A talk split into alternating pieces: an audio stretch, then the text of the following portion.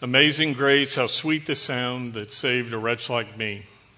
I'm sure you've sung that song many times. Those words were written by John Newton in the 18th century. Uh, Newton, at the age of 11, went out to sea, where he not only learned about sailing his ship, but he also learned about the sins of the world. And as time passed, Newton grew in both his skill as a seaman as well as the sins that he committed.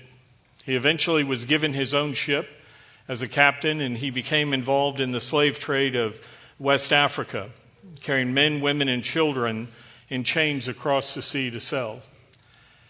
And there was one of these trips where Newton was sailing across the ocean when a severe storm hit, one he had never seen before. It was so bad he just uh, he feared that the ship was going under, and he cried out to God to save himself and the ship. And God heard his prayer. The storm relented, and Newton later repented, accepting Jesus as his Savior. At the age of 39, Newton left the sea, he left the slave trade, and he became an ordained pastor. Newton always said that he marveled at the grace of God, grace that was so amazing it could save a wretched sinner like him. At the age of 82, Newton neared death, and he, even though his memory was fading, he said there were two things he could still remember how great a sinner he was and how amazing the grace of God was. Today, I want us to turn in our Bible to 2 Samuel chapter 9, where we're going to look at another story of amazing grace. This is a story of a man by the name of Mephibosheth. And as we look at this man this morning, we're going to see that he received grace, grace from the king. So I invite you to look with me now as we begin reading in 2 Samuel 9, beginning in verses 1 through 5. It says, And David said, Is there yet anyone left of the house of Saul that I may show him kindness for Jonathan's sake? Now there was a servant of the house of Saul whose name was Ziba, and they called him to David. And the king said to him, Are you Ziba? And he said, I am your servant. And the king said, Is there not yet anyone of the house of Saul to whom I may show the kindness of God? And Ziba said to the king, There is still a son of Jonathan who is crippled in both feet. So the king said to him, Where is he? And Ziba said to the king, Behold, he is in the house of Machir, the son of Ammiel, in Lo Debar. Now, if we were doing a chronological study through the book of 2 Samuel, what we'd find is at this point in David's reign, everything is going great. David is at the peak of his power. There's been uh, one blessing after another. There's just been a line of success. His sin with Bathsheba, where he committed adultery with her and murdered her husband Uriah, is not to come for two more chapters. So, as David is sitting on the throne at this point, he's looking back at how blessed he is. And as he does, he remembers a time where he wasn't quite as blessed. There was a time before this where things were, were he was struggling, he was in danger of losing his very life. King Saul was on the throne. Saul had a son by the name of Jonathan, and, and David was seen as a threat to Jonathan, so Saul was trying to kill David. Now, Jonathan intervened. He protected the life of David. And, and now he remembers how he promised to preserve Jonathan and his family. This promise is found in 1 Samuel 20, verses 14 through 17, where Jonathan said to David, And if I am still alive, will you not show me loving kindness of the Lord that I may not die? And you shall not cut off your loving kindness from my house forever, not even when the Lord cuts off every one of the enemies of David from the face of the earth. So Jonathan made a covenant with the house of David, saying, May the Lord, uh, may the do- Lord require this of the hands of David's enemies. And Jonathan made David vow again because of his love for him, because he loved him as he loved his own life. So what happens is Jonathan is next in line to be the king after his father Saul. But God reveals that David is going to be the new king. And Jonathan steps in to intervene, and, and David makes this covenant with Jonathan. Now, Saul, the king, was worried about this as well because in 1 Samuel 24, verses 20 through 22, Saul says, And now behold, I know that you shall surely be king, and that the kingdom of Israel shall be established in your hand. So now swear to me by the Lord that you will not cut off my descendants after me, and you will not destroy my name from my father's household. And David swore to Saul, now, if you're wondering why are these guys so worried about David killing off all of Saul's uh, kin, the reason for that is that's what kings did. If you became the new king and there was a predecessor, uh, another line to the throne, you wiped everybody out. Because if you left anybody alive, there was a chance they would come back and retake the throne. Uh, we find examples of this all throughout the Bible. Uh, one example is in 2 Kings 11.1 1, where it says, When Athaliah, the mother of Ahaziah, saw that her son was dead, she rose and destroyed all his royal offspring. Now that's the mom. The mom wanted to be the queen. She wanted to reign. So she goes in and she kills off all the grandkids. Now, her plan is thwarted because there was one that she missed by the name of Joash, and some faithful servants hid this baby away. Seven years passes. He becomes a little boy, but they think he's old enough now to be the king. And so they put him on the throne. They declare, Here's the real king. And they go in and they wipe out grandma. Athaliah is executed. So when we read here in 2 Samuel 9, where David is asking, Is there anyone left of the line of Saul? Everybody thinks, well, David is trying to consolidate power. David is just making sure there's nobody left who could come back and take the throne. So, one of the people David checks in with is a man by the name of Ziba. Ziba had served King Saul. And so he was in the cabinet of the previous king. He brings him in in verse 2, and the king said to him, Are you Ziba? And he said, I'm your servant. Ziba is a guy who'll do anything to take care of himself. And you see it right there. When he says, I'm your guy, David, he's saying, Listen, king, I have no loyalty to the past. Uh, because servants of the past could be killed off too. You didn't want the previous administration's people in place. And so he's saying, I will, I will do whatever you want. I'm your guy, I'm your servant. If you look at chapter 16 and 19, you'll see that Ziba is a guy who doesn't have any loyalty to anyone but himself. He's always throwing everybody else under the bus to promote or protect himself. So when David says, Is there anyone hidden away to show his loyalty to the new king? He says, Let me tell you about a guy who's hidden away. There's still one person from Saul's line that's left. Now, fortunately, we find that David's motives are pure because if they had not been, he would have brought in Mephibosheth and we'll see in a moment that Mephibosheth also had a son, so he would have killed off the last of Saul's line, and that would have been the end of it. And Ziba said to the king, There is still a son of Jonathan who is crippled in both feet. Now, in 2 Samuel 4 4, we're told how this young man becomes crippled. There it says, Now Jonathan, Saul's son, had a son crippled in his feet. He was five years old when the report of Saul and Jonathan came from Jezreel. And his nurse took him up and he fled. And it happened that in her hurry to flee, he fell and became lame. And his name was Mephibosheth. So what happens is, as we've talked about, when kings are killed, you go in and you wipe out the whole line. Saul and his son Jonathan are in battle at Jezreel. The battle goes against them. They're killed. They fall on their swords. And word gets back to the palace that the king and his son are dead. Now, there's this loyal nurse back at the palace with this grandson the Saul, Mephibosheth. And she knows that the next step of the new people coming in is to come to the palace and kill everybody. So she grabs this little boy up. He's five. We're not told exactly what happens, but in her haste to flee, maybe she drops him out a back window. She could have been running and fallen on him and crushed his legs. Whatever happens, the injury is so severe he's crippled. Now he survives, and, and, I mentioned to you that there was a, a, son of Mephibosheth. If you look at 2 Samuel 9:12, you'll see that, that more than a decade has passed. Remember, people got married back then, boys around 15, 17 years old, so he was five, so at least 10 years has passed because Mephibosheth now has a son of his own. And, and what happens is Ziba says to the king, uh, There's this one guy left in verse 4. David says, Where is he?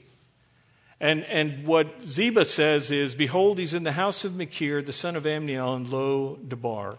Now, that would be like him coming up here today and saying, Hey, Roger, he's at 1010 Roletto Drive, right up the street here in Castle Hills.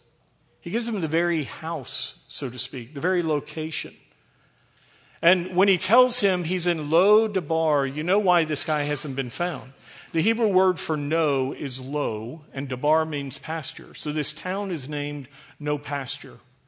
It tells you it's out in the sticks, it's a desolate little dump. It's across the Jordan River, it's out in the wilderness. It's not a place you would find royalty. This guy's been hiding away in the sticks for more than a decade. And, and as Mephibosheth, when, when David is told where Mephibosheth is, he's been safe for this time hiding out in this little desolate place. But this is all going to change in verse 5. Because it says, Then King David sent and brought him from the house of Machir, the son of Ammiel, from Lo Debar. If you are Mephibosheth, this is the day you have dreaded your entire life. You're there at home, and suddenly there's this knock at the door. You open the door and you see the king's soldiers standing there. And you're thinking, You found me. And it says, Then King David sent and brought him from the house of Machir, the son of Ammiel, from Lo Debar. And in verse 6, it says, And Mephibosheth, the son of Jonathan, the son of Saul, came to David, and he fell on his face, and he prostrated himself. And David said, Mephibosheth? And he said, Here is your servant. Now, I want you to remember the setting. The last time Mephibosheth was in the palace, he was five years old. And so that means that he was just a little boy and he would run the, the, the halls of the palace. You could hear the pitter patter of little feet echoing through the marble uh, there in the palace. And he would run into the throne room as a little boy, and there's Grandpa, King Saul, up on the throne, and his daddy, Saul, son, Jonathan, is sitting right next to him. As he runs into the throne room, he's used to seeing friendly faces. But this time, there's no pitter patter of little feet. Instead, there's this clump, clump, clump of crutches as he walks through the halls with guards all around him. He comes into the throne room, and instead of looking up at friendly faces, he sees King David. And it says he comes before the king and he throws his crutches aside and he falls flat on his face.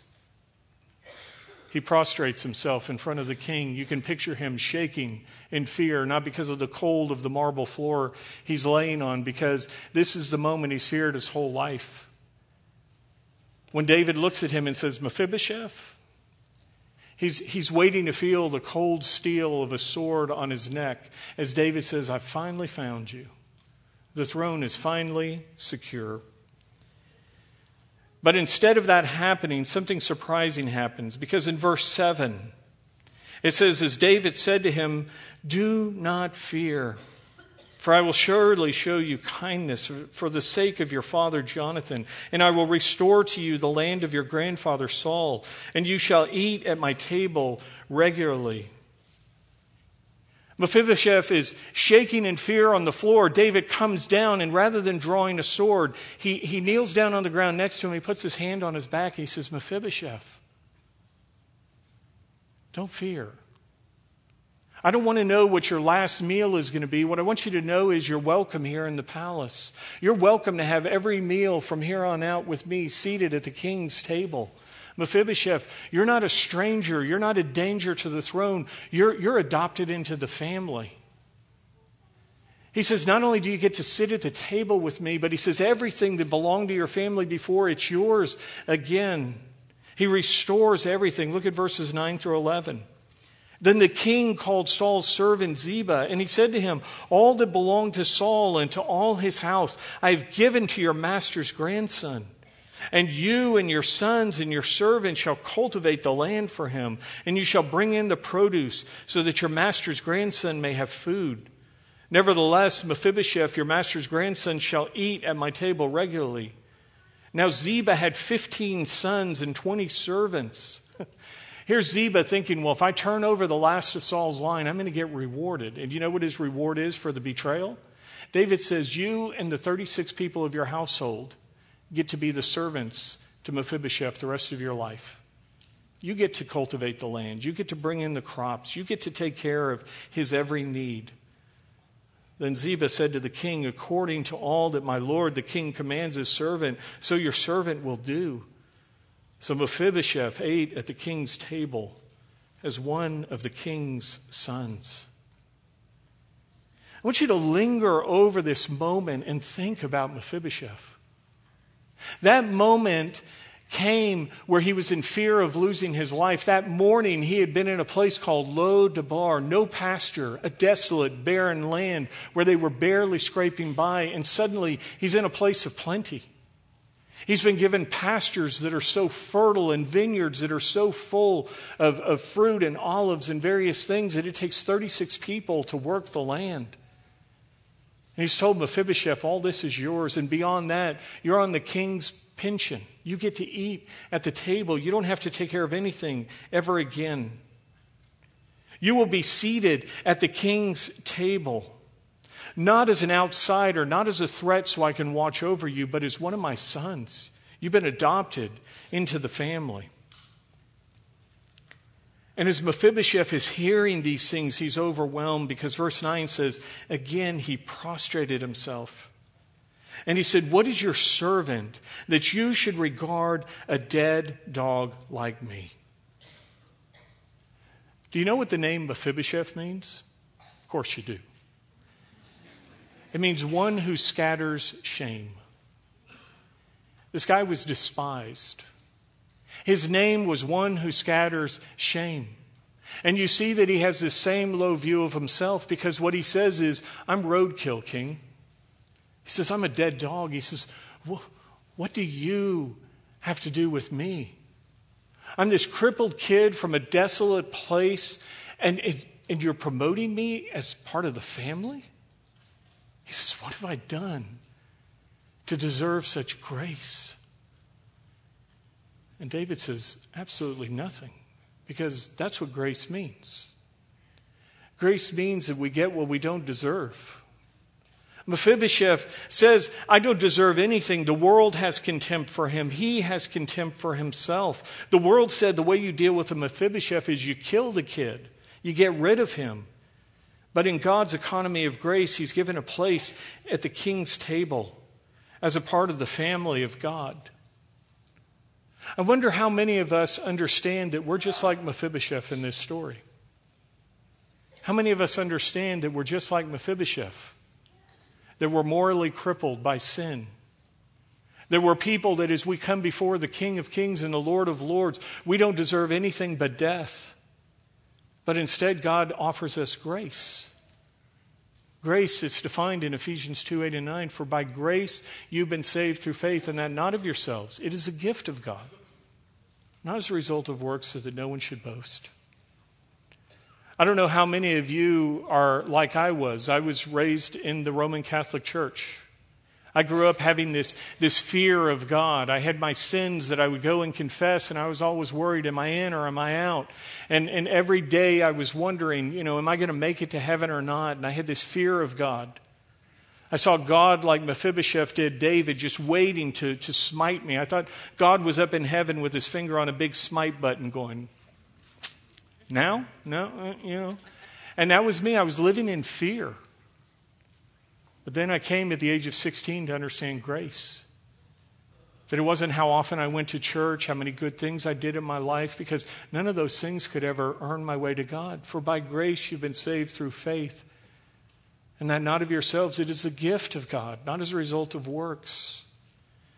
And as I came to understand grace, God's offer of, of, salvation through his son. He had everything to offer to me, and I had nothing to offer to God, just like Mephibosheth. As he lay there on the floor in front of the king, what could he give to King David?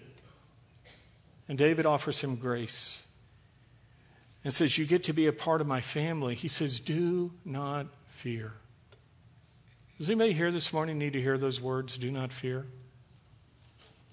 As you read through the Gospels, you will find that the number one most repeated command of Jesus is do not fear.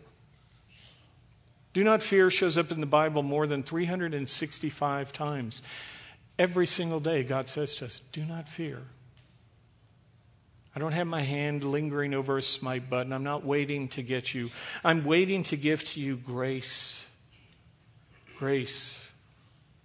If you think that hiding from God is what you have to do because you're a wretched sinner, well, you've got half of the, the equation right. We are wretched sinners. We're not worthy to be in God's presence. But that's not why he invites us to be part of his family. What Romans 5 8 tells us is God demonstrates his own love toward us in this.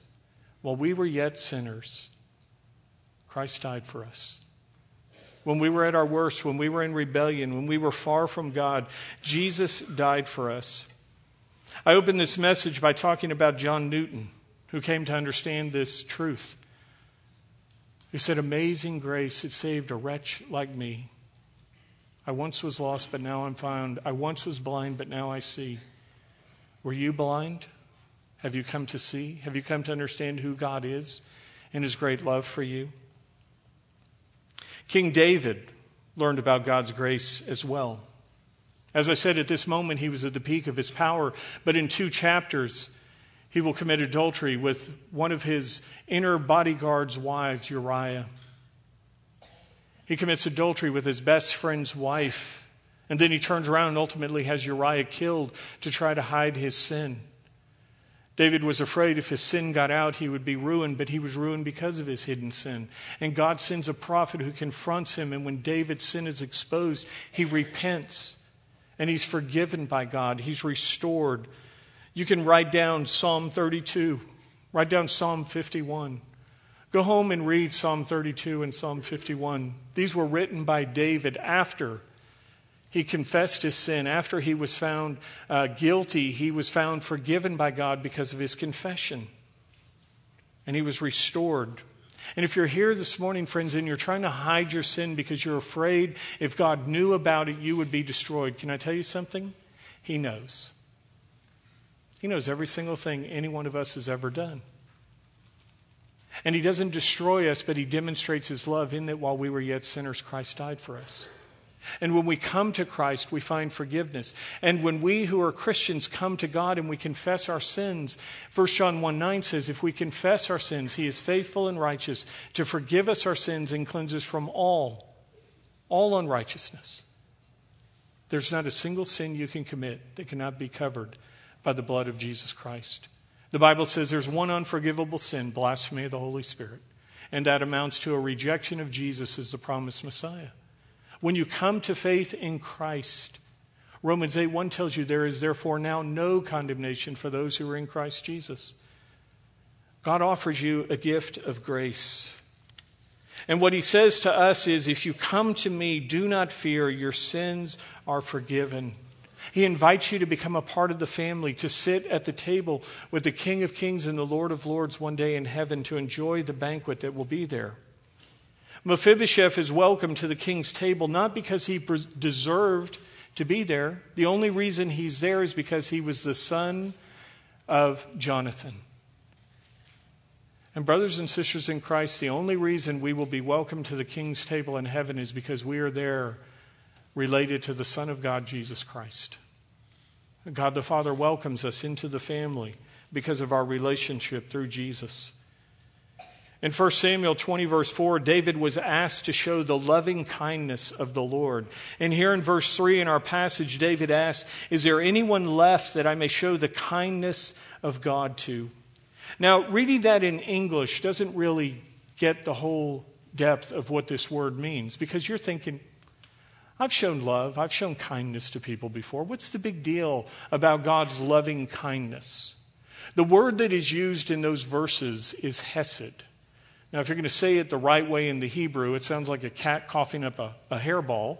It's chesed. Now, that's not very pretty, is it? So we say hesed. And this word is found all throughout the Bible. It's defined as loving kindness, mercy, loyalty, faithfulness, commitment. It's summed up as loyal love. J.G. Baldwin says it is a word which includes the warmth of God's fellowship as well as the security of his faithfulness. The warmth of God's fellowship as well as the security of his faithfulness. Hesed speaks of God's covenant loyalty to his people. It involves a grace that is extended even when it's not deserved. Let me unpack this word further for you. To fully grasp what this word means, it is never a special favor. Rather, it is always the provision of an essential need. Did you hear that? It's not a special favor, it's the provision of a special, of an essential need. Hesed is an action that is performed for a weaker party by one that is more powerful. And this superior party is always free not to act on behalf of the weaker party. So, this superior party, another thing about it is this is the one who is the only sole source of assistance to the weaker party. Now, are you beginning to see where this word goes for us as believers in Jesus? Have you ever committed a sin? The Bible says in Romans 6:23, the wages of sin is death. Death. There's a physical death where we die here on earth, and then there is a second death in Revelation 20 called the second death. That means we get sent to hell. And so the wages of sin is death. Is that an essential need in your life? When your earthly life is over, it says, as sinners, we will be separated from God for all eternity.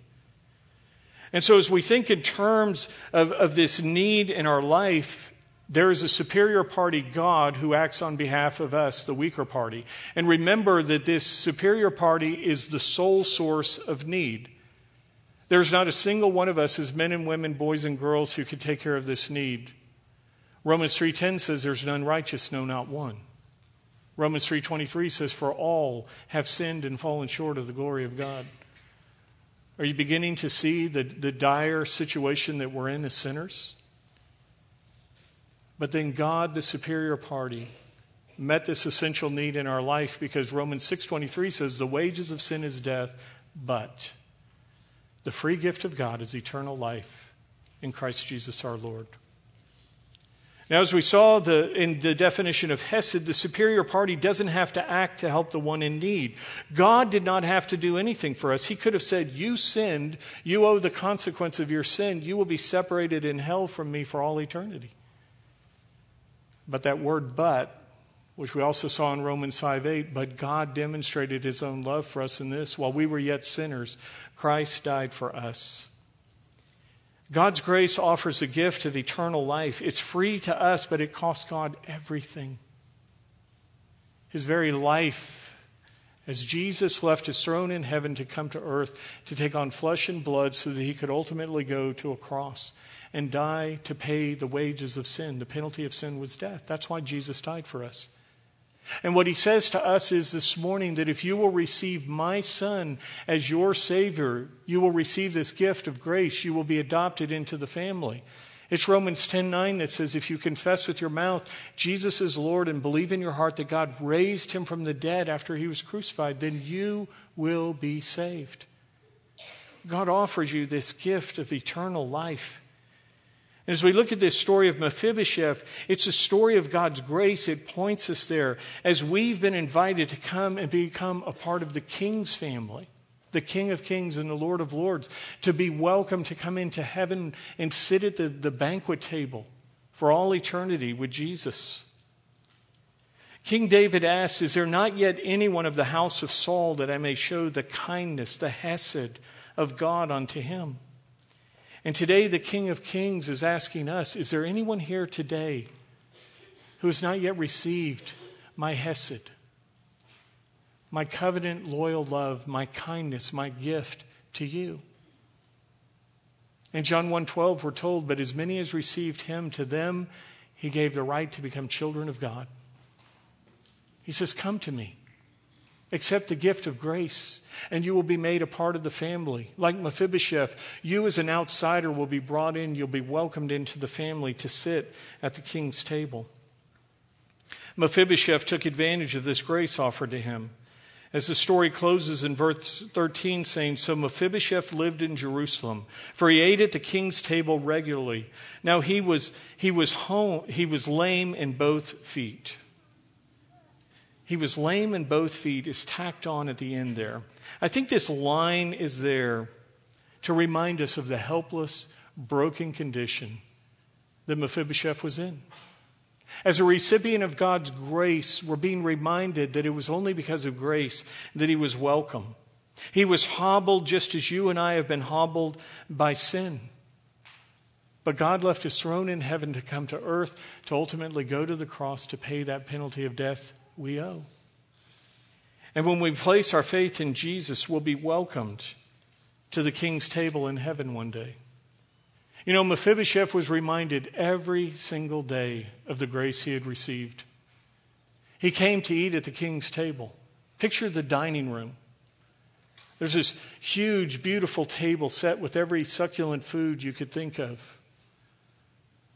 Beautiful silver, gold platters filled with food. And, and there's King David in his crown and his royal robe seated at the, the, at the head of the table. And all around the table is his family. You read the Bible, the Bible tells you about Amnon, his oldest son, he would have been there. And his other son, Absalom, is described as being this, this handsome guy, this beautiful man. He would have been there. Tamar, his daughter, is also described as this woman of beauty. She would have been seated at the table of her father. There would have been others around the table. Joab, the commander of the army, this, this massive, mighty warrior, this battle hardened, muscular guy, he's, he's seated there at the table. As you're looking around the banquet table, it's a list of the who's who of the beautiful people and the powerful. And as you're, you're surveying the, the dinner and the people who are there, all of a sudden you hear clump, clump, clump. And the sound is echoing down the halls. And everybody's there at the table waiting to start eating, but they're waiting for Mephibosheth. And as he enters the room, dragging his two broken feet, his crippled body, as he clumps his way to the table, you're thinking, this guy doesn't belong. But then he sits down at the table, he slides his, his crippled legs under the tablecloth of grace and it covers him, and he looks just like everybody else around the table. And friends, that's us today. We will be with God in heaven one day. And as crippled, broken sinners who have been forgiven and made whole, we are covered by the tablecloth of grace. And that's why we're there in heaven one day, because of our relationship with Jesus Christ. And as we end today, we're coming to the communion table. As we come to this communion table, it reminds us of the grace of God. It reminds us how, as broken men and women, as boys and girls who have committed sin, who were far from God, who were deserving of death, have been welcomed by the King of Kings and the Lord of Lords to come and join him at the table in heaven, to come and be seated at the feast the communion table reminds us, as we've seen uh, recently in the Gospel of Luke, of the Passover table. That place where God pointed to his redemption as he rescued the nation of Israel from slavery in Egypt. And then Jesus took those elements and he took the bread and he said, This is my body, which is being given for you. This is my this cup of redemption is my blood, the cup of the new covenant. And today that's what we're reminded of as we come to this communion service. In a moment, the elements are going to be passed, and there are two cups that are together. And as the plate comes by, I want you to take both cups. They're, they're one on top of each other, and you take both of the cups out. And one contains a piece of bread representing the body of Jesus. And the other one is juice representing the blood of Jesus that was shed for us. Jesus took on flesh and blood because he had to take on our sins. He had to go to the cross and be the payment for the penalty of death that we owed. And this is why Jesus came. And we're reminded that for those of us who have come to him as our personal Savior, that we've been welcomed, we've been made a part of the family. And so if you're here this morning and you've never received Jesus as your Savior, I invite you today to take the bread and the, the juice and to say to God, I recognize my need for you to be my Savior. And today, Jesus, I accept you by faith is the one who died for me. Remember John 1:12, but as many as received him to them he gave the right to become children of God.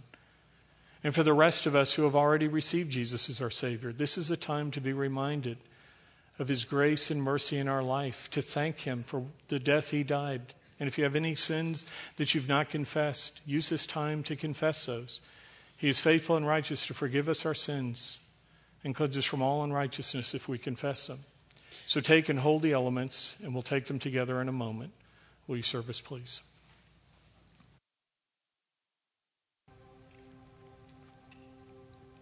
In the book of Hebrews, we're told that without the shedding of blood, there can be no forgiveness for sins. The reason Jesus took on physical flesh and blood was because there had to be a perfect and permanent sacrifice offered. It's why John the Baptist pointed to Jesus Christ and said, Behold, the Lamb of God who takes away the sin of the world. He came to take our place, dying on the cross, to pay the penalty of death for your sins and mine, and to wash away our sins by his blood. The blood of the Lamb, Jesus, drink it in remembrance of him.